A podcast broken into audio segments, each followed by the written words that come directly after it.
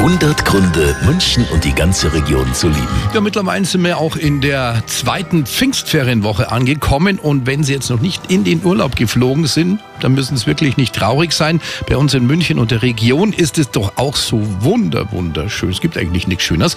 Zum Beispiel im Landkreis Erding. Servus, da ist der Tobi von D schon wieder. Ich sag's euch, ich liebe Erding, weil es erstens in Bayern liegt, weil man da noch Borisch redet und weil D schon wieder da daheim ist.